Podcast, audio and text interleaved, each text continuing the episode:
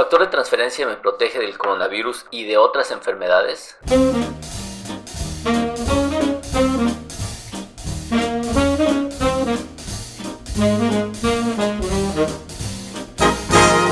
Bienvenidos al podcast de Esmi Gastro. Soy el doctor Norberto Chávez, gastroenterólogo y hepatólogo. Gracias por escuchar esta nueva emisión. En cada capítulo encontrarán respuestas reales a sus dudas en salud digestiva. Bienvenidos. La verdad es que no sé por dónde empezar y honestamente creo que ni siquiera debería estar grabando esto. Pero la verdad es que tanto con la familia, con los amigos y con los pacientes es una pregunta cada vez más frecuente. Esto ya lo había abordado alguna vez y bueno, nuevamente me dediqué a buscar sobre el tema y vemos que hay muchas menciones en distintos lados, en distintos canales de TV abierta, lo venden de manera abierta como para prevención y no infectarse contra el coronavirus. Y uno de los argumentos que resaltan es que científicos del Politécnico lo respaldan, ¿no? haciendo que esto fuese suficiente para que una sustancia sea confiable, segura o de calidad. Y siempre generan las dudas ¿no? sobre el hecho de que una persona tome el nombre de una institución y algo que me causó mucha preocupación es si la propia institución lo promovía. Así que lo primero que hice fue comunicarme a la clínica del Instituto Politécnico Nacional para preguntar sobre el factor de transferencia que anunciaban en la tele para no enfermarse del coronavirus. La recepcionista dijo, y cito, no tenemos venta al público y solo se suministra bajo prescripción médica. Y ahí es donde empecé con muchos problemas, es decir, hablamos de una institución universitaria que ha dado grandes aportaciones a México y al mundo. Y lo primero que dicen es que se suministra bajo prescripción médica. Lo primero que hay que saber es que no hay una prescripción médica. Después de ver esto me puse a buscar en, las bases de datos internacionales la información que existe sobre el factor de transferencia y hay información interesante. Primero hay un artículo reciente de este año publicado por científicos mexicanos en donde describen los mecanismos por los que potencialmente puede funcionar, pero no hay de momento ninguna indicación clínica basada en evidencia científica.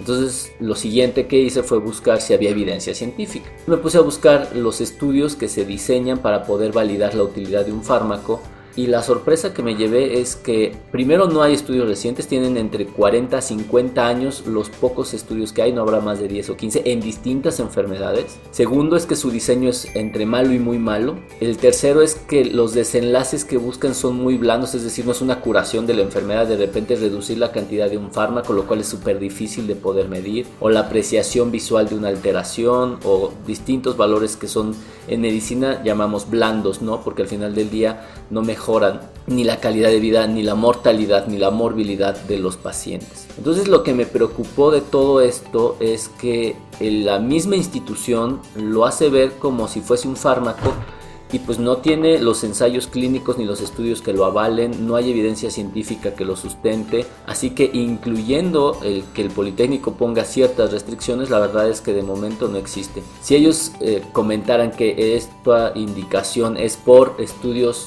de investigación, bueno, ese es otro escenario, ¿no? Si ellos están desarrollando estudios clínicos, pero, pero no parece porque en 40 años no han, no han publicado absolutamente nada. Así que incluyendo esa posición, la verdad es que de todos modos, aunque el Politécnico lo restrinja, siguen vendiendo algo que no tiene una validez científica. Y retomando el tema de la llamada a la clínica del Instituto Politécnico Nacional, le pregunté, bueno, entonces dónde lo puedo conseguir? Porque el comercial dicen que está creado por ustedes. Y lo único que contestó es que ellos no lo tienen a la venta libre, que no hay intermediarios y que tienen que evaluar para ver si es candidato a este factor de transferencia y que para ello tienen que venir a una consulta. Igual, digo, sí está mal obviamente que, que el fármaco en cuestión, o en este caso ya no sé ni cómo llamarlo, porque pues no tiene validez de ninguna forma, por un lado se restringe, pero tampoco los otros los que lo venden de manera libre finalmente eh, no se está considerando un medicamento. Así que al final del día lo que sí podemos saber es que todo esto es un fraude, sea en el Politécnico, sea por la televisión o sea donde sea. ¿Por qué? Si buscamos en internet todos los sitios eh, que venden este tipo de sustancia dicen que están fuera de línea.